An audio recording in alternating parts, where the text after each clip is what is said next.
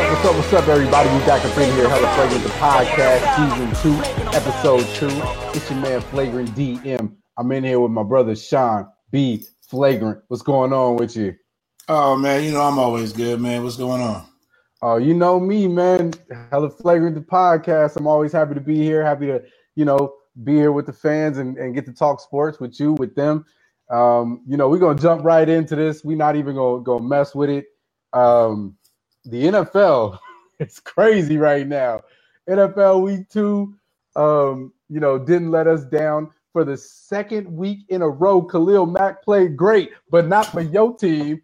How do you? Uh, oh man, so once again, Khalil Mack on prime time. Uh, last week he was on Sunday Night Football. Had a monster game. They wound up losing, obviously, to um, Green Bay, but you know, this week they came down, or they were playing back at home in Chicago, played against the Seattle Seahawks, who were kind of a, you know, having a rebuild year, I guess you could say, but still impressive showing again from Khalil Mack. I mean, strip strip fumble, strip sack. I mean, dude was all over the field. They had it mic'd up and everything, man. Like, yeah. It's tough. It's tough as a Raiders fan. I know all Raider Nation, man. Black Hole, everybody feel me right now, man. It's tough watching this dude make so many plays. And the Raiders didn't do so good on Sunday again. So, I mean, we're 0 2 right now. I mean, Khalil Mack is doing his thing in Chicago. We're not getting any pass rushes. I don't know. It's it's it's it's tough right now. It's I like I said, Oakland stand up for me. It's tough right now being a Raiders fan, seeing Khalil do all his thing, but hopefully we can get it together and, and not feel this pain for too much longer because obviously Khalil Mack's on a mission. Yeah, I hear you. Um, speaking of a mission, my team completed one. We made it happen, got us a win. Jimmy G, you know what I'm saying? Um, Detroit beat Detroit Lions barely, um, but we made it through. We got us a win. So shout out to the Niner gang. Bang bang. What up with it? Um, you know what I'm saying? It's, first, first, of all, first of all, first of all, let's talk about that because week one, y'all lost to the Minnesota Vikings, which is expected, I guess. Yeah. No shame in that. Minnesota Vikings was in the playoffs, almost went to the Super Bowl last year. Um, but I mean, y'all played Detroit. Detroit got blew out on national TV Monday Night Football by the Jets. Listen, TS Jets. We don't line them up. We just play who's in front of us. You know. I mean, I get it. I get it. I get it. No shame. No shame. But I mean, thirty to twenty-seven. Y'all almost choked that game off too because Jimmy G oh, no, put that pick, man. So we, we, almost, yeah, we did, we did. I mean, I can't say nothing because the Raiders choked theirs off because we was up what nineteen to seven, I think, and right. Boom, came back 20, 20 to 19. We didn't even score in the second half again for the second week in a row, which is embarrassing. I I don't know, Jon Gruden offensive play caller, what's up? You got to show me something, brother, because I, I, don't know what the hell is going on. Yeah. So speaking of an embarrassing and and you know blown leads at the same time, Cleveland Browns almost gave it to New Orleans. I mean, they were up on them by at least two touchdowns for a good part of the game. Right.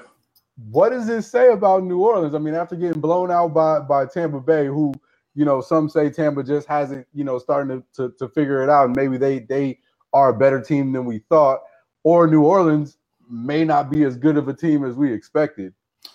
Well, I mean, I personally I think New Orleans defense took a big, big, big hit. I don't know what it is. I don't know what was the problem last year. They were really good, um, especially in the backside of their, their defense, you know, with their corners and everything like that. Now they can't stop anybody. I'm talking about Fitz Magic is doing his thing down in Tampa. I mean, 48 points against them in week one. You come up. I mean, I look, the Browns, they're getting better. They still haven't won a game yet, but they're getting better.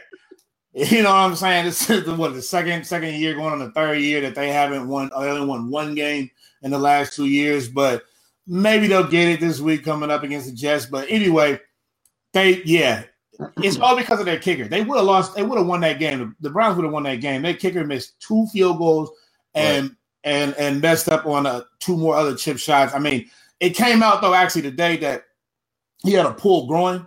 I guess that's maybe just the excuse they're trying to use so they don't have to. I think they did let him go, but the excuse they're trying to use that oh well it wasn't technically our fault. We should have won fans, but you know Cleveland Browns are going to be Cleveland Browns, man. I mean they're the joke of the the old Phoenix Suns like the NBA had. They the joke right. of the league, they the joke of the league. But I don't know. I, I think this is more New Orleans. You know, Drew Brees hasn't been throwing the ball like usual. I mean, he did in the first game. Like I said, he had four, it was 48 to 40. But I mean, to only score 18 or 21 points, I should say, because they did win by a field goal against the Browns is is is bad. Right. It's bad. Right. Um, you know, some some some other interesting things around the league. Um, I know you brought up your boy Fitz Magic uh, down here in Tampa Bay. Shocked me. They did cover the the the, the over under. Um, and so I did predict that. However, I predicted it in favor of Philadelphia, as did many people. Uh, but the Buccaneers pulled out a, a six point victory over Philadelphia down here in Tampa Bay. Again, same question starts to loom.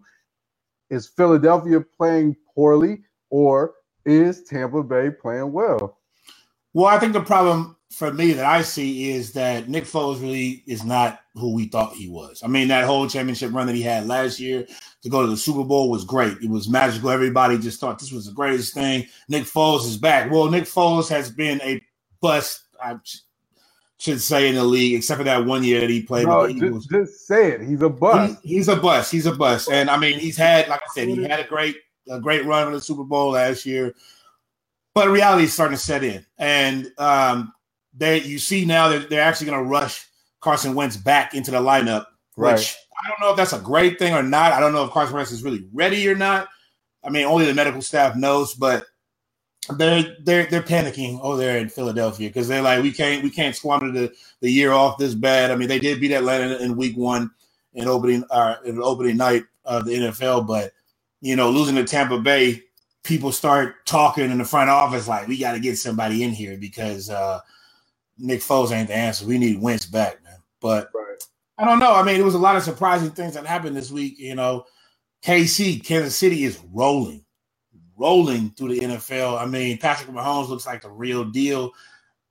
I don't know. I mean, him and Fitzpatrick right now, the new, new, somewhat newcomers, I guess, in the league. Patrick, uh, Fitzpatrick's been here for a while, but I mean, he's getting his opportunity since right. Jameis Winston can't play. But you know, it, has been it's been surprising. A lot of these games. I mean, I, I've seen a lot of high scoring games, a lot of blowouts that I didn't think I would see. I thought it would be more of low scoring affairs. You know, with these teams trying to figure out where to go, how to, you know, how to get back into football shape. But it's been crazy. It's been crazy to say the least, man. Like football is, I'm, I'm just glad football is back. I say that. Yeah, it's it, it's definitely been interesting. Um, I'm suffering as a fantasy football coach right now because of everything that is going on, especially, especially. And so this is going to jump me to my next topic. Um, your boy Le'Veon Bell. You know mm. what I mean? And the trouble that is going down in Pittsburgh right now, um, it is definitely affecting me as a fantasy football coach, but it is obviously affecting the Pittsburgh Steelers. Um, Mike Tomlin, Ben Roethlisberger. You, got a lot going on up there, and and a lot of people want to point the finger at Le'Veon is he the key factor? Is he the one that, that is causing this, or is this something that the team would be experiencing whether he was playing or not? I think it's a problem. I think that um, Pittsburgh just is going through a lot right now. I actually wrote a story on the flagrantfoul.com. If you're not watching this through, you know, our website, you know, go check that out. Um, but I think the problem is I think Pittsburgh is is they're not overrated, but I think their time, their window is closed. Um, Le'Veon Bell not reporting is huge. The man is missing $850,000 per game to sit out. Now, think about that. I mean, most people in this world, include well, hopefully not me, but most people in this world won't ever see $850,000. You know what I'm saying? So, I mean, for him to just take that and, and not even trip, I mean, he just had a little rap show actually yesterday promoting his LP, which is insane. First of all, why you supposed to be out here working out, practicing with your team. You, but are you gonna stream it though? Nah. hey, dude is living his best life outside of football. You know what I'm saying? They caught him at, at I think at a club in Miami, man. He he's not tripping off that team. But that goes to show you that this dude is not really he's not bought into the team. He just worried about his money. And I get it, man. The football yeah. players they have to do that this day and age. But it's more it's more to, to Pittsburgh than that because we also heard about that situation with AB, right? Right. Yeah. Now that now you got to think about that. Like, so I watched that game because obviously Kansas City went bananas on them boys, throwing passes. I got to talk about Patrick Mahomes, six touchdown passes. Pittsburgh had no answers. Their secondary is trash, worse than probably worse than NFL. I'm gonna be I'm gonna be real honest with you. And they play Tampa Bay this coming up Monday. But anyway, AB was pissed off because they were more targeting Juju Smith Schuster and not him. No, I mean Juju, the young boy coming in there balling. AB is a legend down there in Pittsburgh, so he, you know, he's gonna feel some type of way.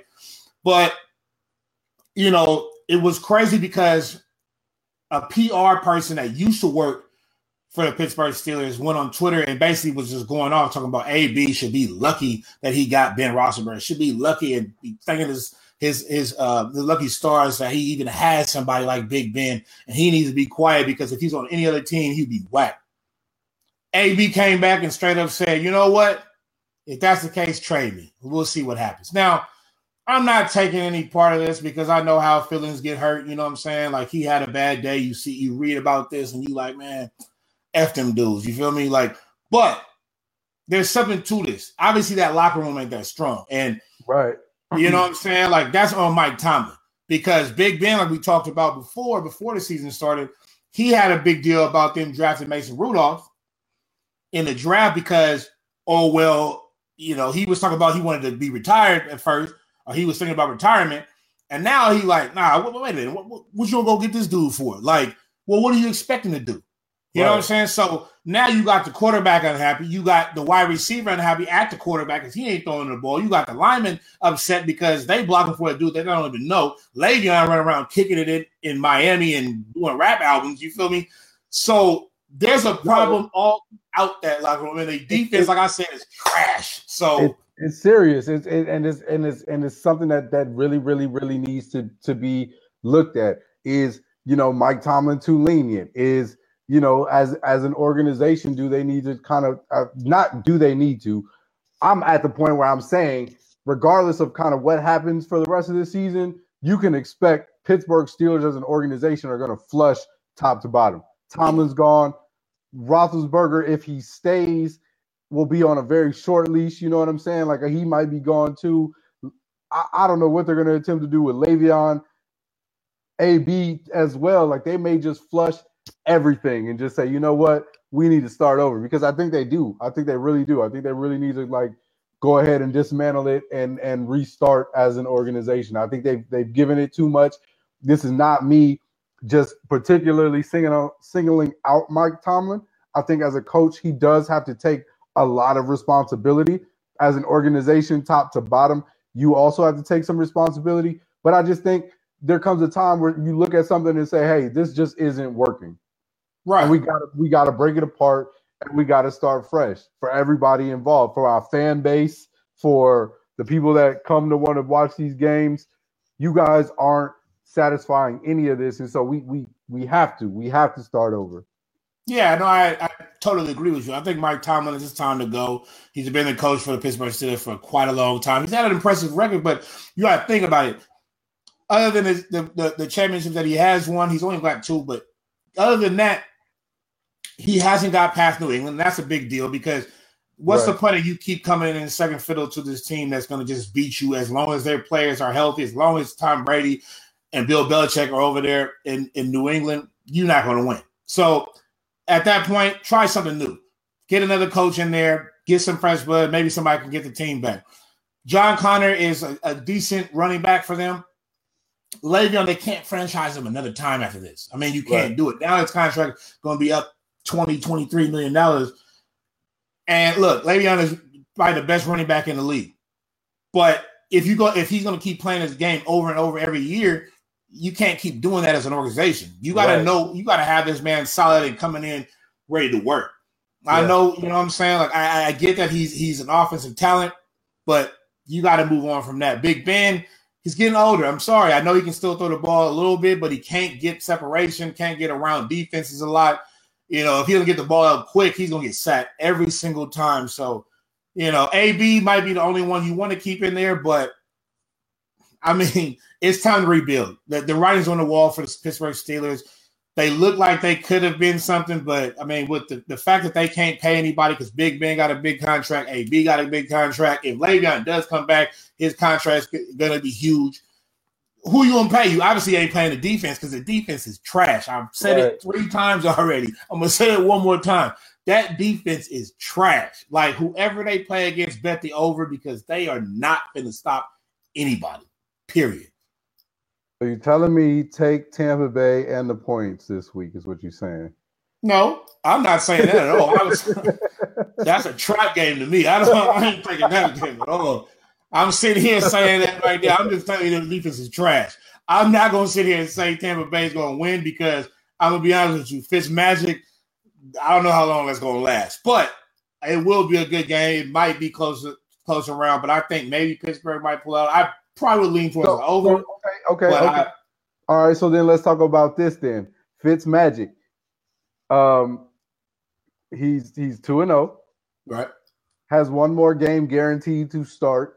Should he win this game, you as a, a coach of Tampa Bay or a GM of Tampa Bay, what do you do with Jameis Winston, who, by the way, is now being sued by the same Uber driver that he is suspended for uh, touching inappropriately. Um, there, there, will be a story about that on the flagrantfoul.com coming up. Um, you guys will look out for that. But Jameis is now being sued by this this Uber driver who, you know, obviously he got the three game suspension, which is still kind of weird because the minimum for for this kind of offense was supposed to be six games according to the NFL. So he got the three. Not sure how that got by. Fitz Magic goes three and zero. What do you do? I mean, honestly, if Fitzmagic loses this game, I'm not taking him off the, the, starting quarterback. I mean, he's been there since day one. He ain't been running around touching people, so he doesn't need to go. He's been playing. I mean, he's been playing all, all world right now. Like right. you can't get away from the hot hand. What you need to do as an organization in Tampa, they need to get rid of. They need to do whatever they need to do. Don't play Jameis at all. Let Fitzmagic play. Mm-hmm. Trade trade Jameis. Don't let him touch the field because the thing about it is Jameis to me is not really that good of a quarterback. I mean, he was great in in college, but he too many turnovers, too big of a headache. You don't need to deal with none of his mess. Get him out of there. Don't let him touch the field because he touches the field, he's gonna throw five interceptions, and then nobody's gonna want him. Keep him on on the sideline, bubble wrap him, find somebody to trade for him, get you a few picks, and then get him out of there. Draft somebody in the future. Fitzpatrick ain't really the, the, the answer, but he'll do for right now. Now, you know what I'm saying? Now, now, Jameis Winston is supposed to to be a twenty million dollar cap hit to somebody mm. in 2019. well, the way the way his contract is structured is that he had a $25 million deal and he was paid 5 million of it through the first 4 years. And then 20 of it was going to be in year 5 oh my god.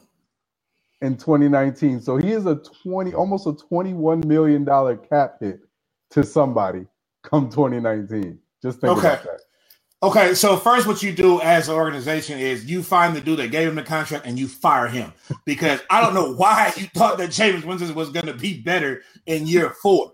The more time he plays, the worse he gets. I don't know have anybody seen that. I've watched Jameis since when he first started at Florida State till now. Every single year I've watched this dude, he's getting worse and worse. You should have seen this trend. So fire him. Then go find some sucker in the NFL and trade him. There are a lot of bums that are playing right now. There are a lot of bum quarterbacks that they would take anybody, especially as a backup.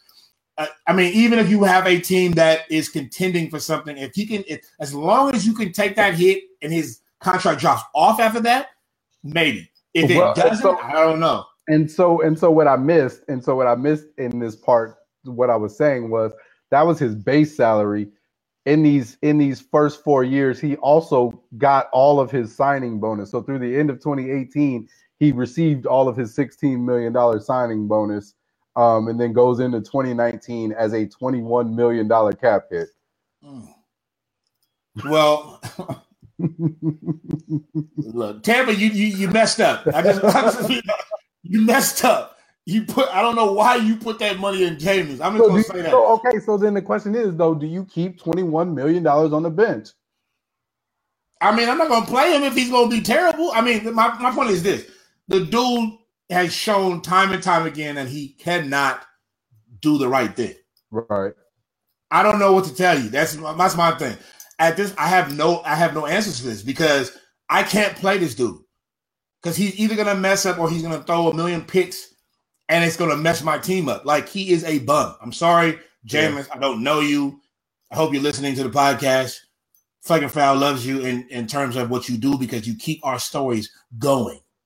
Every time you come on the news, it's something done. So thank you for that. But other than that, in terms of football, Tampa, you need to get rid of this dude somehow, figure out some clause in the contract. I don't know what to tell you, but this dude is not the answer.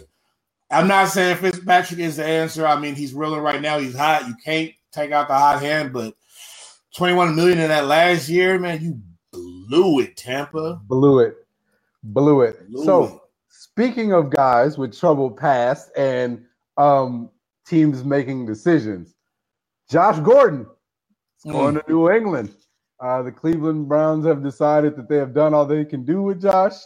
Um, and New England, who has a history of picking up trouble players, as we so so well know, um, they have decided that they want to take on the Josh Gordon saga and and see if they can right his ship and make him a better player. I guess in the same conversation, is is Josh Gordon ever going to be the potential that people thought he was?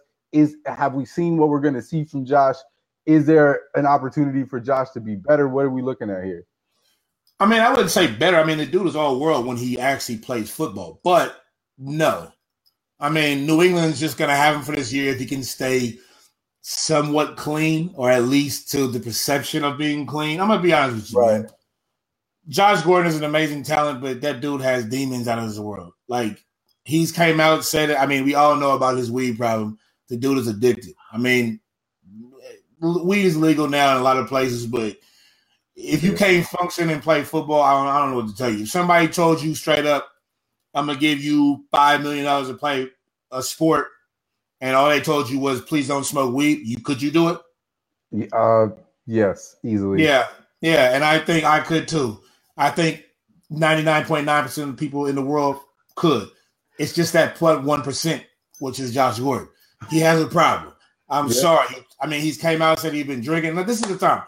Cleveland basically let go of him, and the reason why they let go of him is because he didn't show up to a meeting, I guess, or it was a, something, an event that the organization put on. He didn't show up.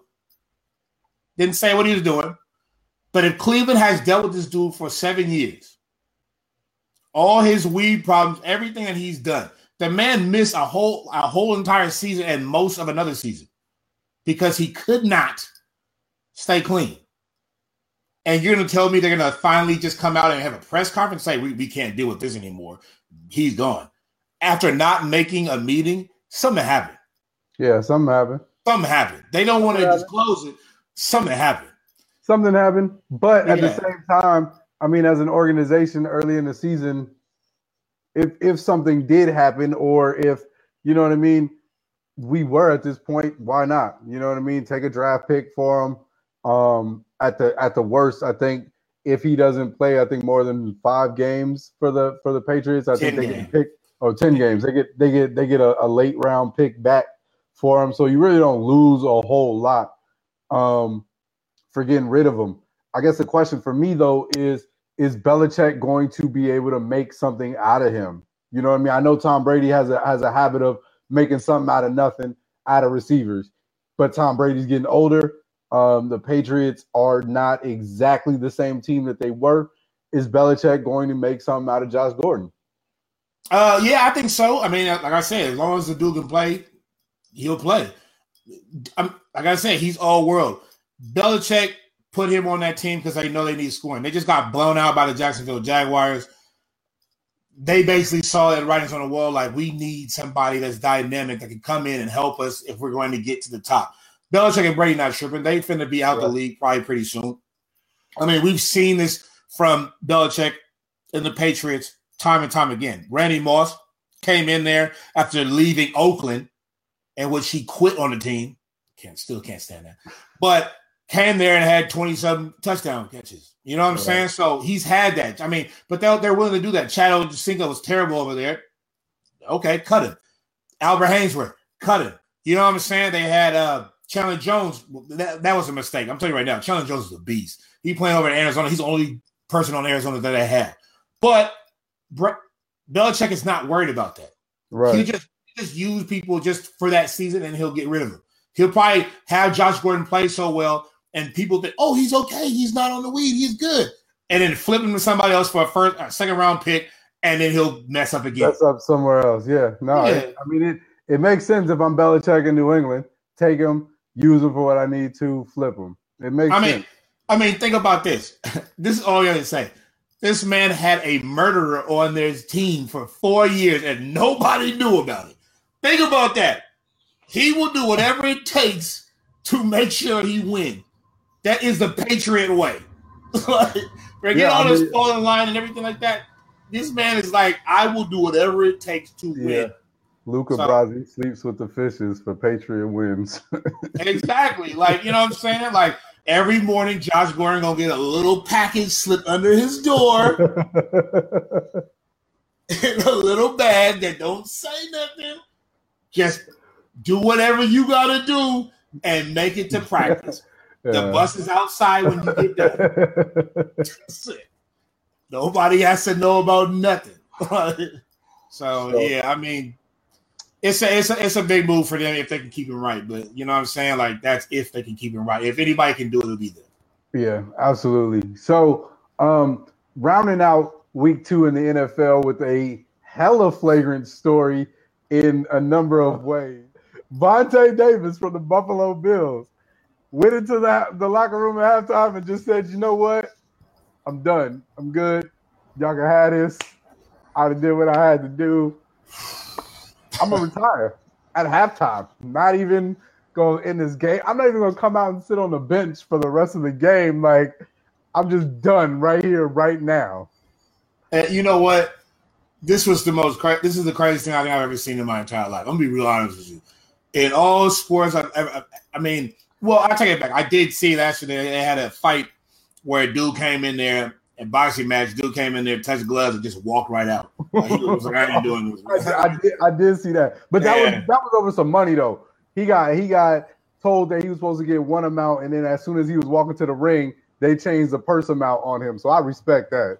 Okay, I didn't know that. Well, that makes a lot more sense. Now, Vontae didn't do that. Vontae has a structured contract that he gets paid for, so this has nothing to do with money. Vontae Davis, if you don't know who he is, you should know who he is because he's nobody really.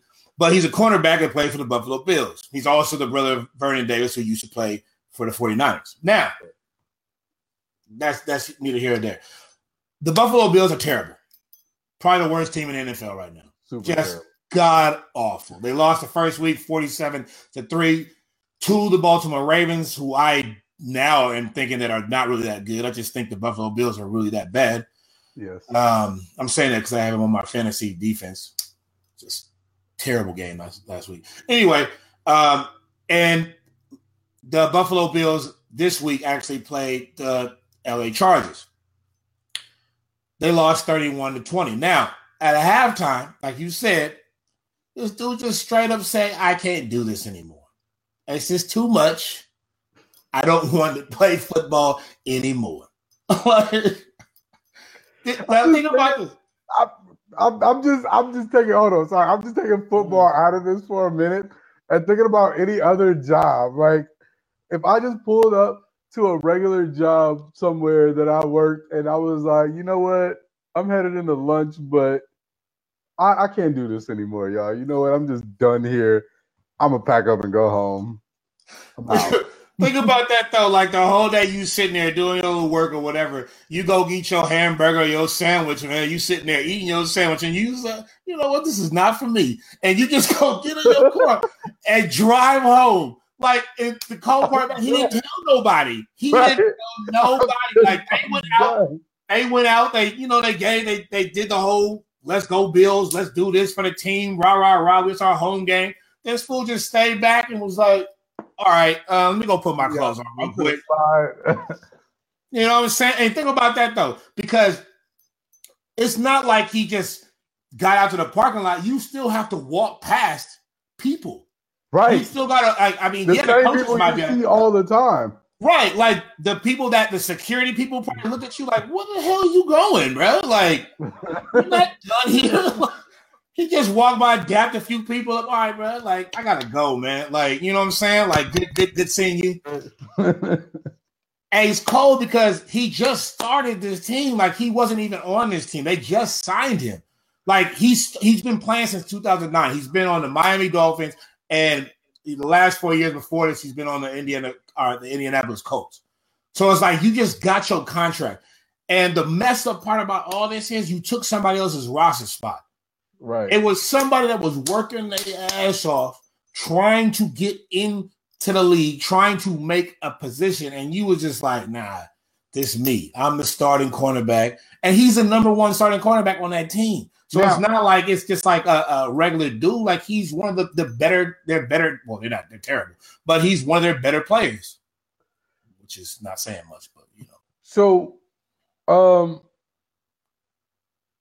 and so according to him, though, you know, in a statement that he put out, he said that that he felt something was wrong and that he knows his body and that you know there was just something going on that he just felt like he could no longer continue playing this sport.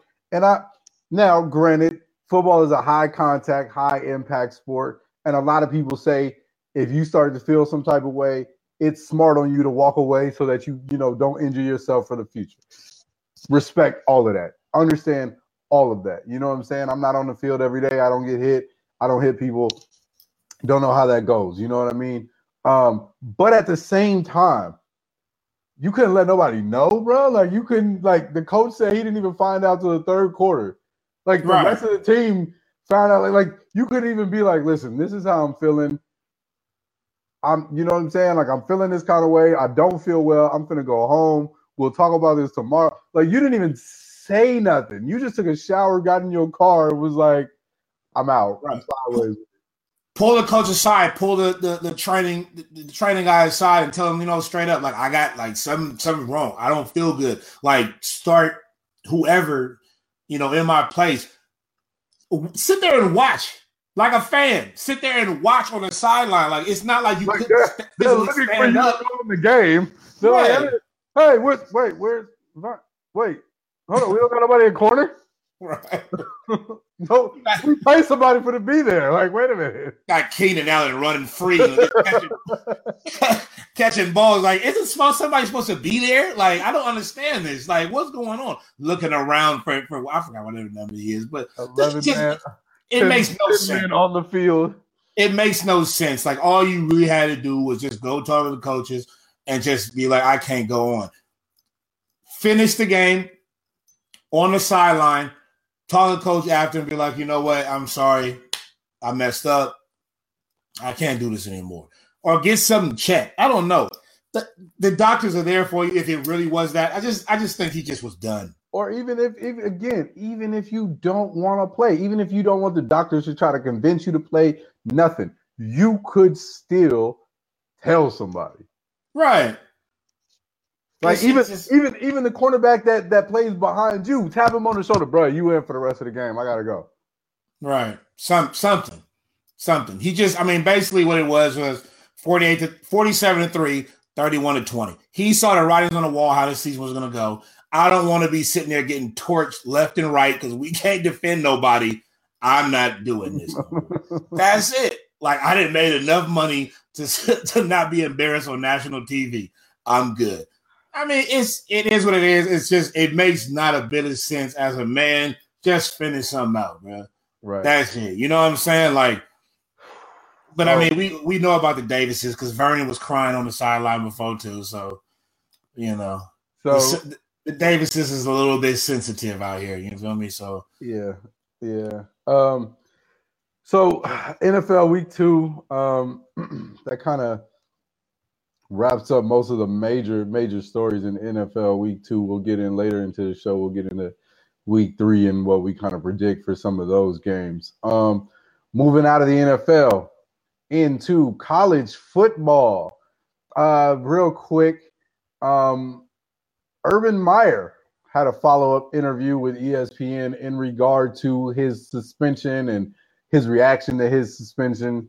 Um, I'm gonna jump this off with my reaction to his interview and saying that I still don't feel like this man is sorry, remorseful at all whatsoever. Nor do I think part of me doesn't even feel like he feels like he was wrong in any sort of way. I just feel like he's going through the motions of saying whatever somebody has scripted for him to say to make it seem like I'm just trying to get over the suspensions and let me get back to coaching, which is in my mind completely fucked up and sideways because you still have not apologized to Courtney Smith directly. Um, you still in the interview, you he even said he hadn't even heard some of the things that she said that she felt about the situation. You know what I mean? Like all you still continue to say is that you're sorry that we're here at this point. Yeah.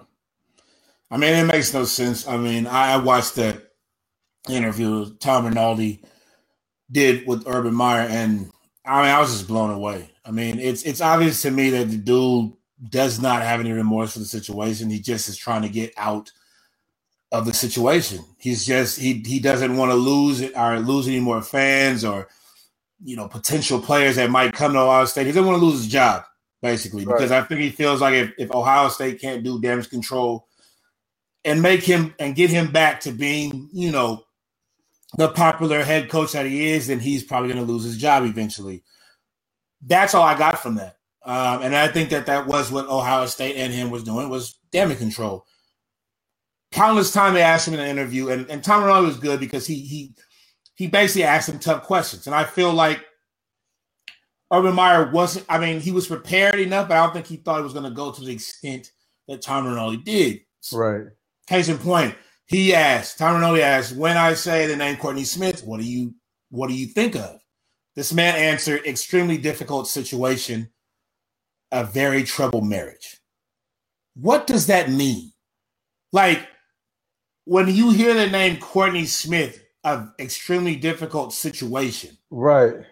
I mean, domestic violence is a very difficult situation for the people involved. We know that. I don't I don't see how that answers the question. I don't think that that's what he meant by when he said that. He's trying to get you to say do you feel sorry for the woman? Do right. you feel like you were wrong by not saying anything? Not right. what the situation was. We know it's a very, uh, you know, extremely difficult situation. And on point of that, I know that domestic violence means you have a troubled marriage. That's that's common sense. So, I mean, and a lot of, I'll give you another one. When is the last time you spoke to Courtney Smith? I don't know, a long time ago.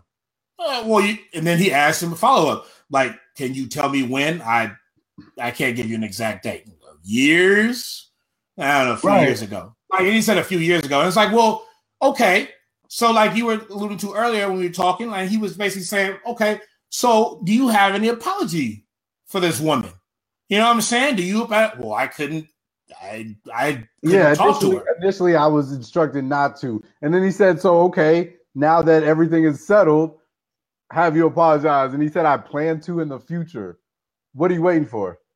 Hey, it's a phone call. Say sorry.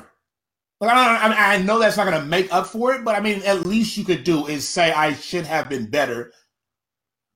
And I should have said something. I did not know it was going to go this far. Something. If you could do an interview and say all this other stuff, all you had to do is pick up the phone and call this woman. Right. Like at least, at least if you couldn't have been there before, be there now. I don't get it. I just think Urban Meyer, I'm, I'm be honest with you. The whole thing was when I, I think the situation when when she came to him or when he found out all this information, I just think in his head he was just like, man, that's your relationship. You deal with it. Well, no, and he said it in the interview though, because Tom Rinaldi asked him. He said, "How should female fans of Ohio State and you know women who who want to support Ohio State and mothers who may want to send their kids to Ohio State, how should they feel about you you know, supporting somebody and, and trying to keep somebody um, hired who was a domestic abuser. And he said in his response, well, I, I felt like I was in a place to make a decision between hurting a family by removing their financial resource or doing what I could through keeping him employed and trying to help a troubled family through a tough time. Bro, you still missed an opportunity to say, I don't support domestic violence. I want to take the steps to be able to stop this in the future. I want the female fans of Ohio State to know that I'm against domestic. Like you missed an opportunity to say any piece of that. And all you had to say was, well, I was trying to keep a family in their financial state. Your family. Right. In its exactly. financial state. Exactly. Like, let's let's be for real about it, man. And that's what he's still trying to do right now. That's the only reason he's giving this interview because he's just trying to make sure he doesn't get fired and that nothing more happens from this. Because right. it, it is what it is. I mean, Urban Meyer, I don't really have a every every time he talks now, I just it, it feel like he just put he's just getting digging a, a deeper ditch. You know what I'm saying? Because I mean, let's not bring. I mean, I'm gonna bring it up right now, but Ezekiel Elliott, Ohio State, you coached him domestic violence, right? That started at Ohio State. It didn't start in the NFL. That right. whole story that came out with Ezekiel Elliott was when you were at Ohio State. Right. Gareon Conley, play for the Raiders. When I went crazy, when they drafted him, which he still hasn't done anything for us, which is a major disappointment. But did he not get in trouble for being in a hotel room and possibly raping somebody? It's just, it's been happening on your watch all the time. They said it's been 20 something or 30 something arrest incidents in your coaching right. career. Just you sit here and you preach that, oh no, Urban Meyer doesn't support domestic violence. You have not done anything that says that you support are you are defending anybody that's in a domestic violence situation. Nothing. I understand Ezekiel Elliott is a raw player and he's one of the best players, you know, that you've ever had. Doesn't matter. If you really stand by this, you should have done something about that. You should have done something about Gareon Conley. You should have done something about Zach Smith, who is a coach. Just, I understand you don't want somebody to lose their job, but are you? I mean, this is your job. Right. You have to do what's right for your job. Your job is to inform the athletic, direct, uh, athletic director what is going on. He's employed. He's he's an employee of you. So so now bring up, you. you bring up the athletic director. I'm the athletic director of Ohio State. People are going to start digging all the same stuff that we just talked about up. I got to look at Urban Meyer. I just gave him a bunch of money. What does that say about me if I don't take some other action once the season's over? Because again, it's clear Urban Meyer is not remorseful. It's right. clear there's a history and a pattern here. I don't know that there's going to be a ton of action against Ohio State because of this. I think that him doing this interview is part of their way of trying to continue to sweep this under the rug. Yeah. But as Ohio State athletic director, if you truly cared about this situation, should you be making some sort of move? Yeah, definitely. I mean, that three game slap in the wrist didn't mean anything. I mean, that's not enough. I'm sorry. If you really want to set an example, fire the man. You should have done it already. I mean, you playing Rutgers and TCU and whoever else bum what you played in the first week doesn't matter. I mean, you won every game easily. Right. And he coached. He was he was coaching in practice every time. So I mean, this this doesn't do anything. Like this shows no kind of remorse from the whole Ohio State program in, in general.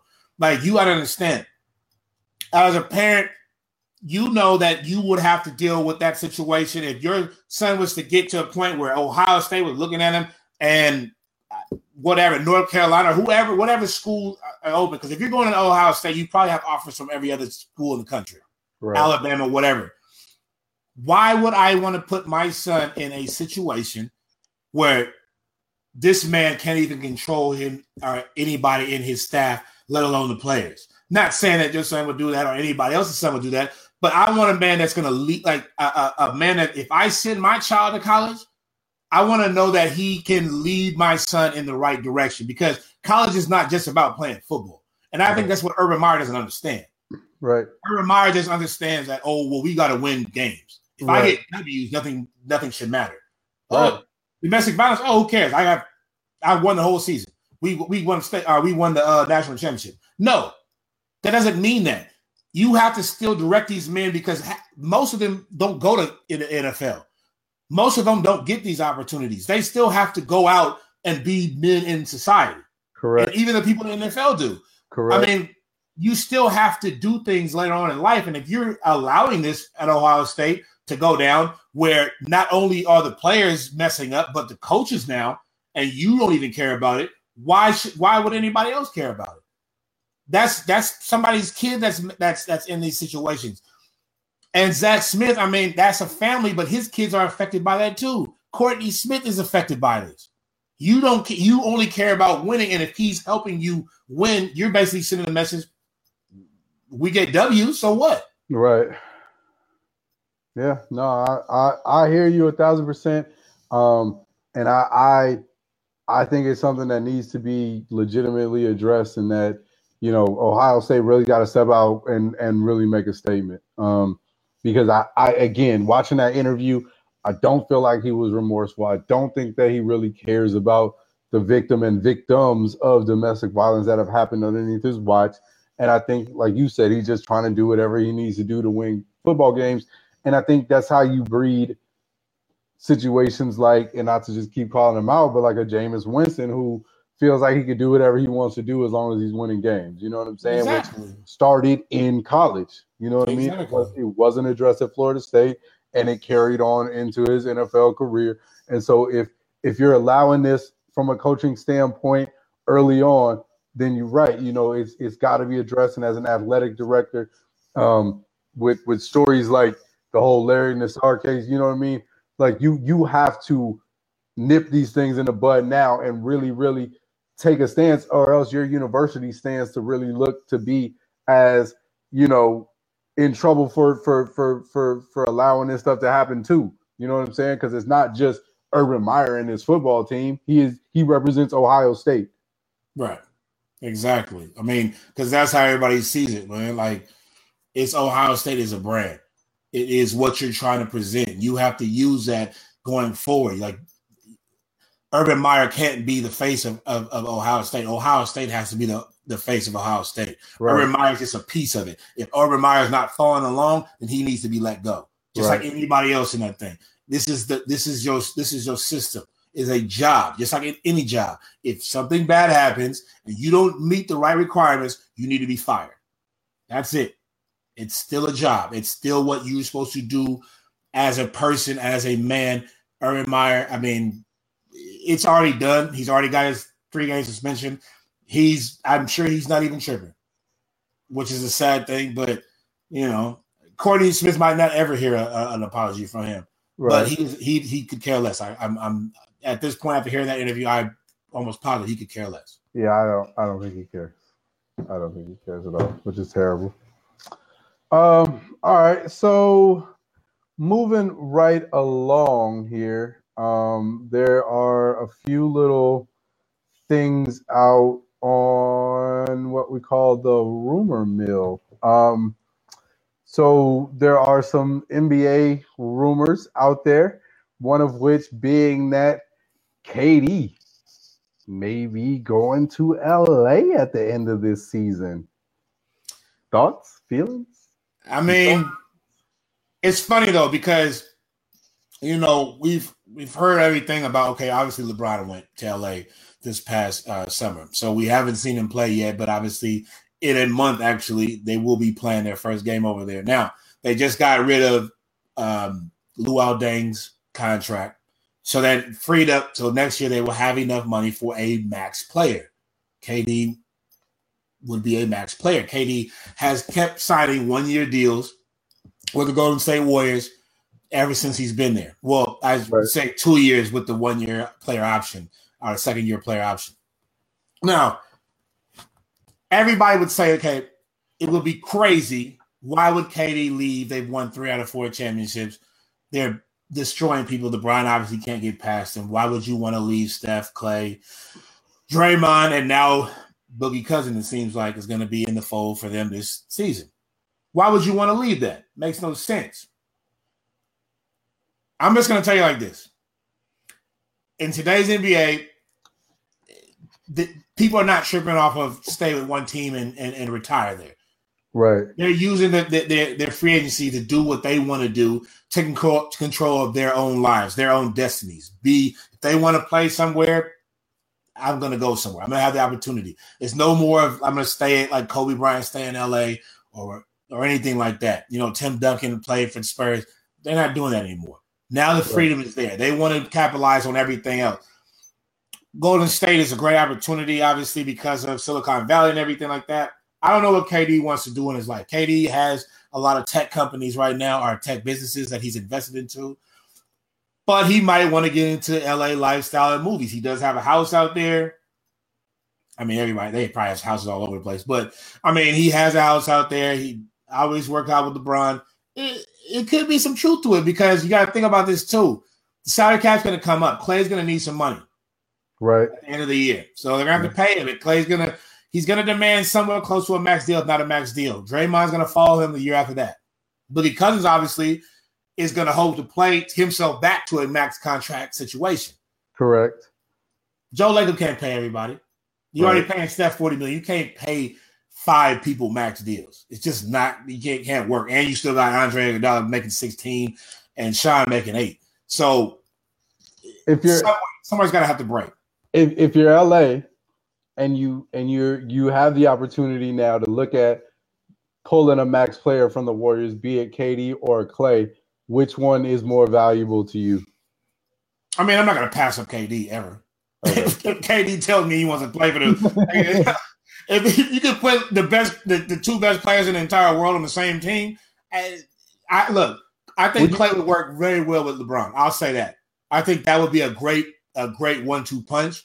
But I'm not I'm not passing up. I don't care if it works or it doesn't work. I if KD wants to play for the Lakers and I'm LeBron, bring his ass here. Whatever it takes, I I go pick him up from the airport. Whatever I need to do. I, I'm not mad at that. Would you still attempt to hunt a Kawhi, or you can't afford that now? Honestly, it would be Kawhi would have to come to me. After yeah. everything that happened, you know, this past with the Spurs and him trying to force out, I thought he was going to try to go to the Lakers, but it doesn't seem like now he's talking about, oh, maybe it might not be the Lakers, maybe I might stay here. I don't think he knows what he wants to do. To be honest with you, if he came to me and said he wanted to play, then yeah, I would definitely look at it. But like I said, if KD wants to come to play with me and I'm the Lakers, that's the only person I'm looking at. Period. Point blank. I could care less about anybody else. KD said he would come. He come. Now look, I'm not saying this. I know all at Bay Area Warriors fans I don't want him to leave. I ain't saying that because I'm trying to tell you he is going to leave. I ain't saying I want him to leave. I love KD in the Bay. Period. Point blank. I hope this dynasty goes on forever. It won't because they're gonna get old as hell. But I wish it could. I mean, this is the greatest thing that's happened to us as a sports town that we can, you know, what I'm saying because Giants is cool, but I don't, I don't, I don't mess with them like that. But my point is, I don't want him to leave, but you got to understand, free agency now is people they they they do what they want to do, and well, KD has has been known to move. And, and, we talked about it at the end of season one, um, and you just kind of mentioned it a little bit too. The Warriors can only afford to pay so many people. I mean, I, I don't I don't I don't care how you want to twist and turn it. So Lacob is great, um, but you can only afford to pay so many people, and it's going to come up. And so you know when it gets to that point, the, the Golden State Warriors are going to have to look at who we keep, who we who we have to let go, and why, and what what what we can bring in, and what we can afford to bring in, who we can draft, and what we can train. And at some point, they're going to be in a situation where they're giving up somebody, and so you just you know you you you want to make sure you keep the pieces you really want. And if KD decides to go, he goes. Um, you know, you really can't. I mean, you really can't cry over it. You just got to be able to say, all right, well, now I can sign Clay. I can give Draymond his and be able to get, you know, somebody through the drafts that we could train up in that that three spot and, and make another, you know, saying right. somebody in that spot. You know what I mean? But it'll be interesting to see. Um, NBA season starts in I think less than 29 days, something like that, 28 days or something like that. So I'm I'm juiced for it. I'm ready to see how that goes down. Um, this this past weekend, Triple G, mm. Canelo, they yeah. got it in. Um, I'm gonna be hundred percent honest and say I did not watch the fight live. I watched it replayed. Um, but I did see a lot of people's reaction to the fight. A lot of people say scorecard wise, um, Triple G got robbed. Um, some other people say, you know, if you watch the fight, Canelo was was was winning anyway, and so Triple G should have had, you know, should have known in his mind that he really had to put him down on the canvas if he really wanted to win this fight. He shouldn't have left it up to the scorecard anyway. As somebody that watched it, let me let me let me get you to jump in on it. Yeah, I, I watched it. Um, I thought it was a great fight. Um, one of the best fights of the year, obviously, just like the first one was. But you know, I, I thought that Triple G did win the scorecard. He threw a lot of jabs, kept Canelo off or off of him pretty much with the jab. Personally, I felt that Canelo won. Canelo was moving forward the whole time. He had some great hit power punches. He he won that scorecard all day long. Uh, he hit Triple G with a whole bunch of blows. Now Canelo did too. I mean, I'm sorry, Triple G did too. He did hit Canelo with a few real hard hits. Um, one actually, I thought he was going to go down. He stunned the hell out of uh, Canelo, but he never dropped him. He never put him down. I, I, th- I think because Triple G was the favorite to go in this fight, and he wasn't being, I guess, aggressive enough to people's likings. Uh, it Canelo Canelo won that fight just because of that one reason. Now you got to understand, Canelo is being bred to be the new star in boxing. Mm-hmm. I mean, he's under Golden Boy Productions, you know, Oscar De La Hoya. They want him to shine. I knew that if it was going to be a scorecard, if it's going to go down to the scorecards, as long as Canelo kept his own in the fight, that he would most likely win. One judge had him a tie. The other two, I think it was well, it was it was decision by uh, basically two points, but they basically voted, I guess, for Canelo to win, of course. And I, I just I knew it was gonna happen. I did. I just I thought when I when I saw the end of the fight, I just was like, well, Triple G didn't do enough. He should have, you know, been more aggressive in the beginning. he kind of picked it up a little bit more in the later rounds. I think his you know, his trainers probably told him, you know, you got to throw more, stop worrying about the jab, go into the body a little bit. But oh no, it was a good fight. I just I really think it was probably set up to another one just so I get more in the pocket, you know, yeah. a little bit of money. Yeah. But I thought it was I thought it was a great fight uh, to keep on the rumor mill. because salty Floyd Mayweather. Oh. salty Floyd had to do this. Now, this is the funniest thing ever because Floyd has still not got over the fact that he wants to be the big draw, even though he's not fighting. Right. Okay? He he doesn't like the fact that people get more shine than him. He still wants to be on everybody's mind, which is fine. I mean, I can understand that. The man's 50 and 0. He's made billions probably in his career. Um spent 79% of it. yeah, yeah, exactly. Like, I mean, yeah, we know how flashy Money May is, but my point is this. Got stories about that. Yeah, for real. Um, so Mayweather was actually at a, at was hanging around with uh, Manny Pacquiao. I guess they I don't know how they met, but they're in, in Tokyo, Japan, and uh, tweet came out from Mayweather. Video on his Twitter came out basically showing him and Manny Pacquiao together in some like, club or some kind of setting, and basically on the bottom it said me and Manny are gonna fight in December. Get another nine figure payday. He had to, he had to throw a nine figure payday just to just just to just to make Canelo and Triple G feel a little bit bad about them going out and fight. I don't know what, what Triple G and, and, and Canelo. I can tell you right now they didn't make nine figures. No, not at all. But no. you know, he had to put that out right before the fight, right before Canelo Triple G's fight, just to show the world, like, okay, I know you're about to watch this, but I'm coming back.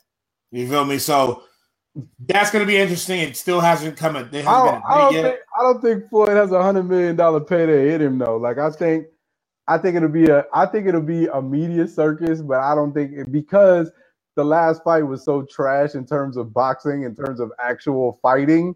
I don't think like I think it might be a fifty. He might be like halfway there. He might be like fifty million dollars, maybe twenty five. but it ain't gonna be no hundred million dollar payout. Like there's not, he's not gonna get that that kind of sponsorship. Yes, he is.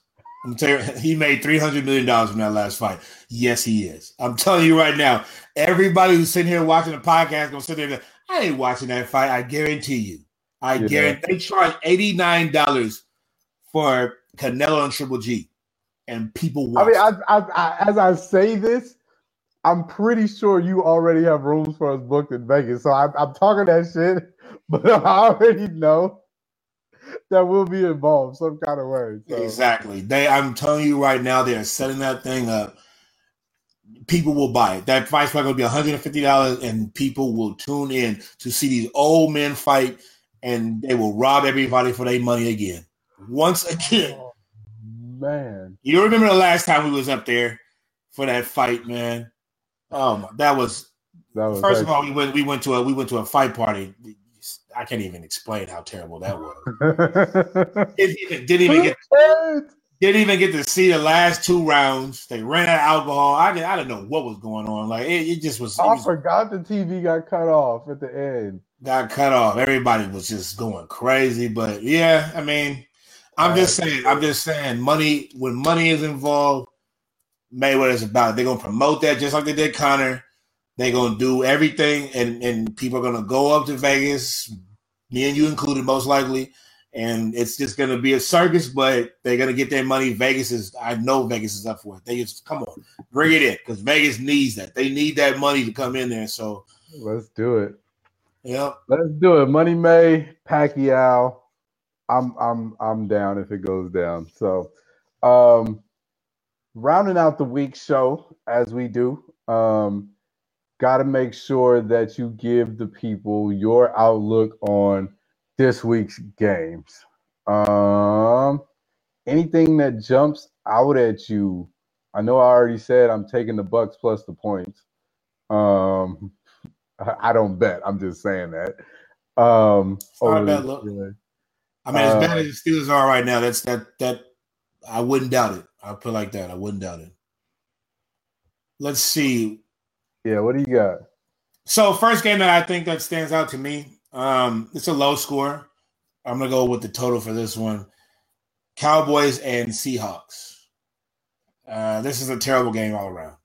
I don't know if you've watched the Cowboys lately, but they're terrible. They're god awful.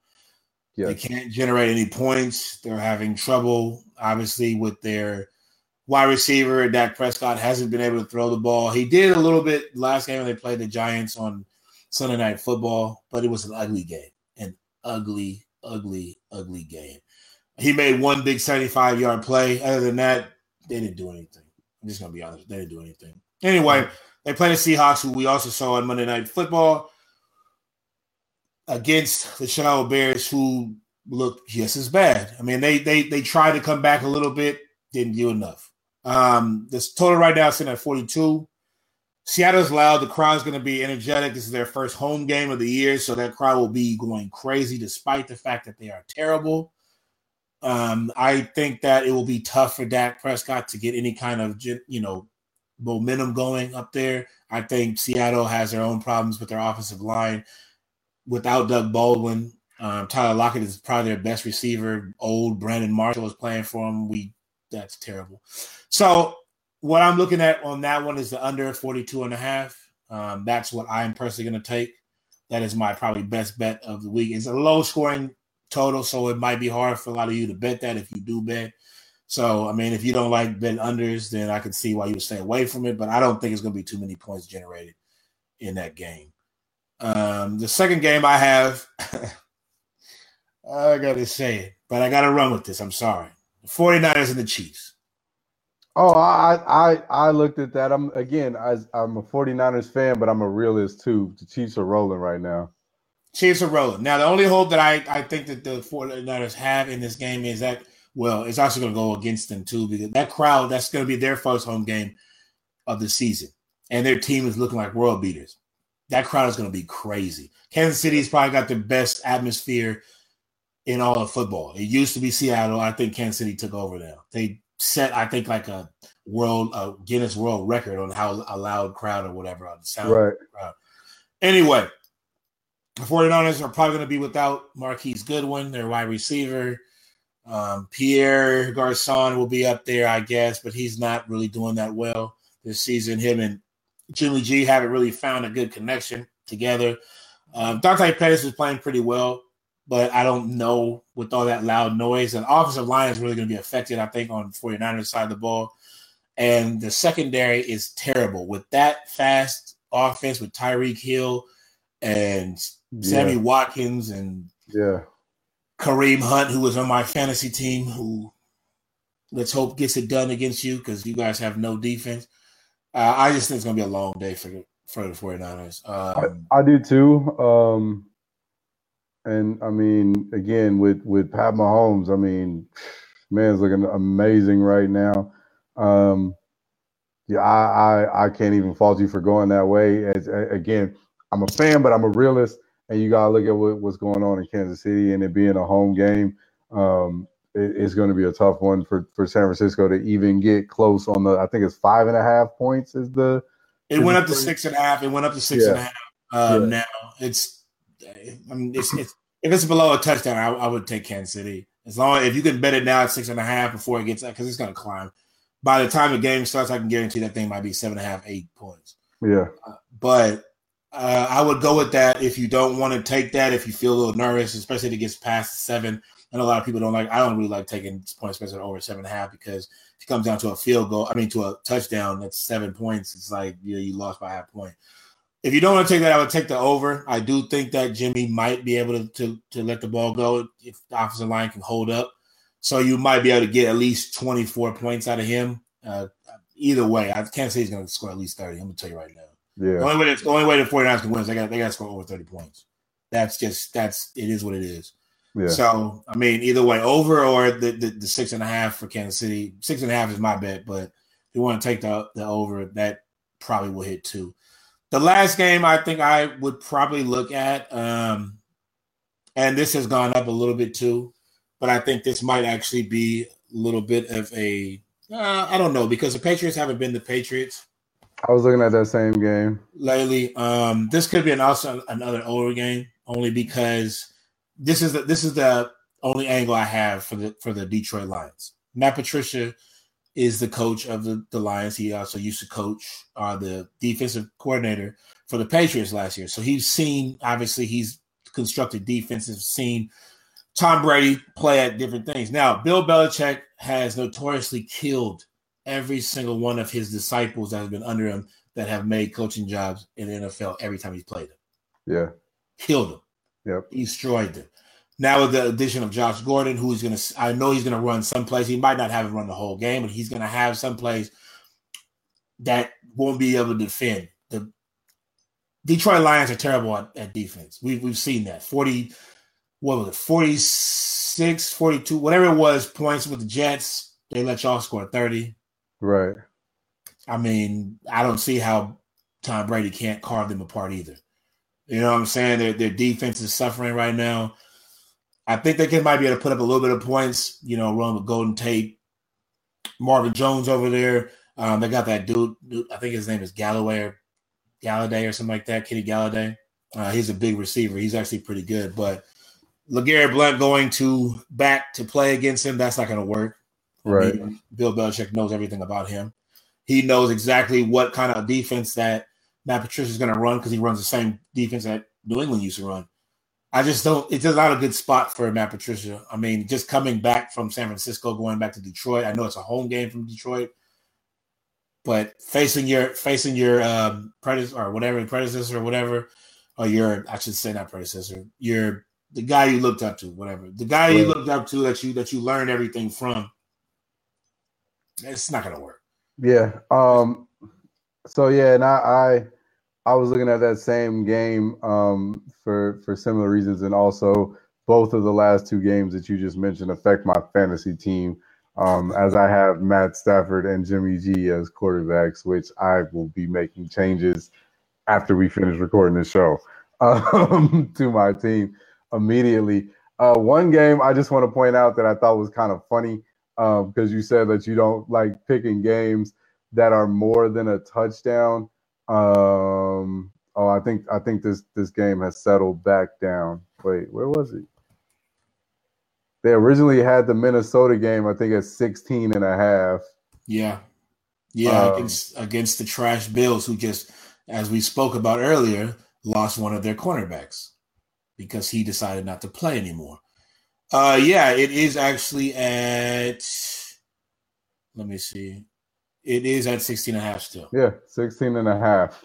now let's this is the crazy part about this. Now, this is what I want you guys to understand this.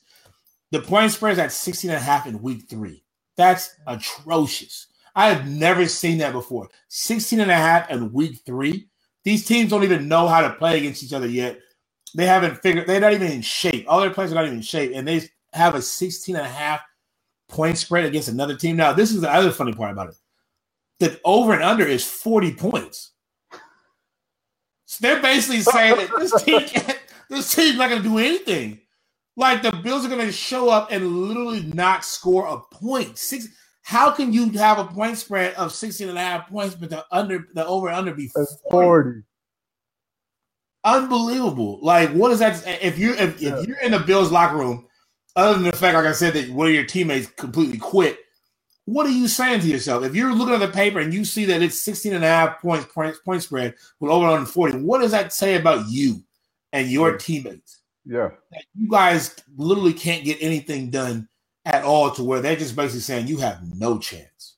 Yeah. Like, and and why again, Vontae Davis probably was just like, you know what? I'm out of here. Yeah, I'm not trying to cover Adam Thielen or Stefon Diggs next week. Like that's not it's not gonna be me. I'll leave that up to y'all. It's not gonna be me. I'm yeah, not I got, I got stuff to do. yeah, y'all can have this. That's cold.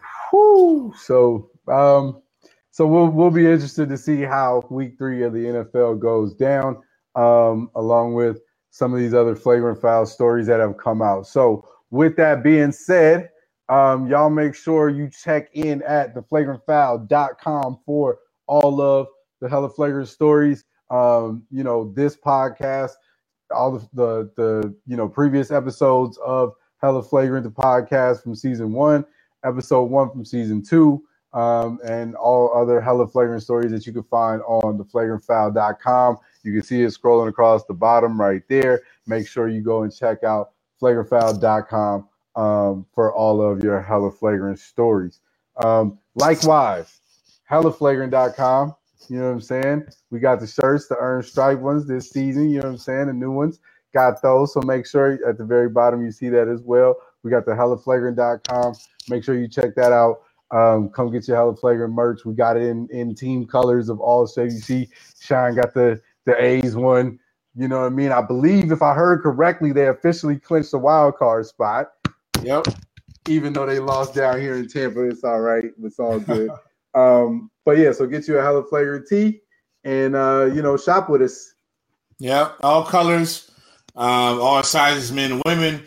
But like you said, go to hellaflagrant.com, check us out. Once again, theflagrantfoul.com is where you can find all the stories, the podcast, everything that we do. We do it for y'all. Like, subscribe, everything. We got Instagram pages, obviously, that we do. We have, you know, Facebook.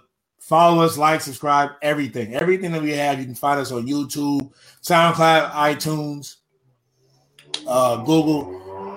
You know, do this. We do this for y'all. So, like I said, like we've told you before, if you have any comments, any questions, you want to be on the show, and you want to have, you know, a little cameo, you have something to say, hit us up let us know. You know what I'm saying? Shoot us a message. We'll be glad to, to respond to you guys. You know, but because we do this for y'all, we trying to make this better. If you have any feedback, you know, let us know what's going on.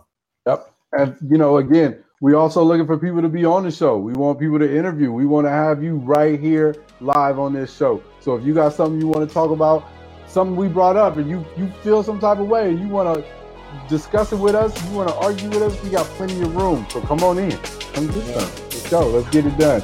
Um, hashtag Hella Flagrant the podcast season two coming at you. Episode three. We'll be right back at you. Uh, do you understand? We ready to get it in? Check us out.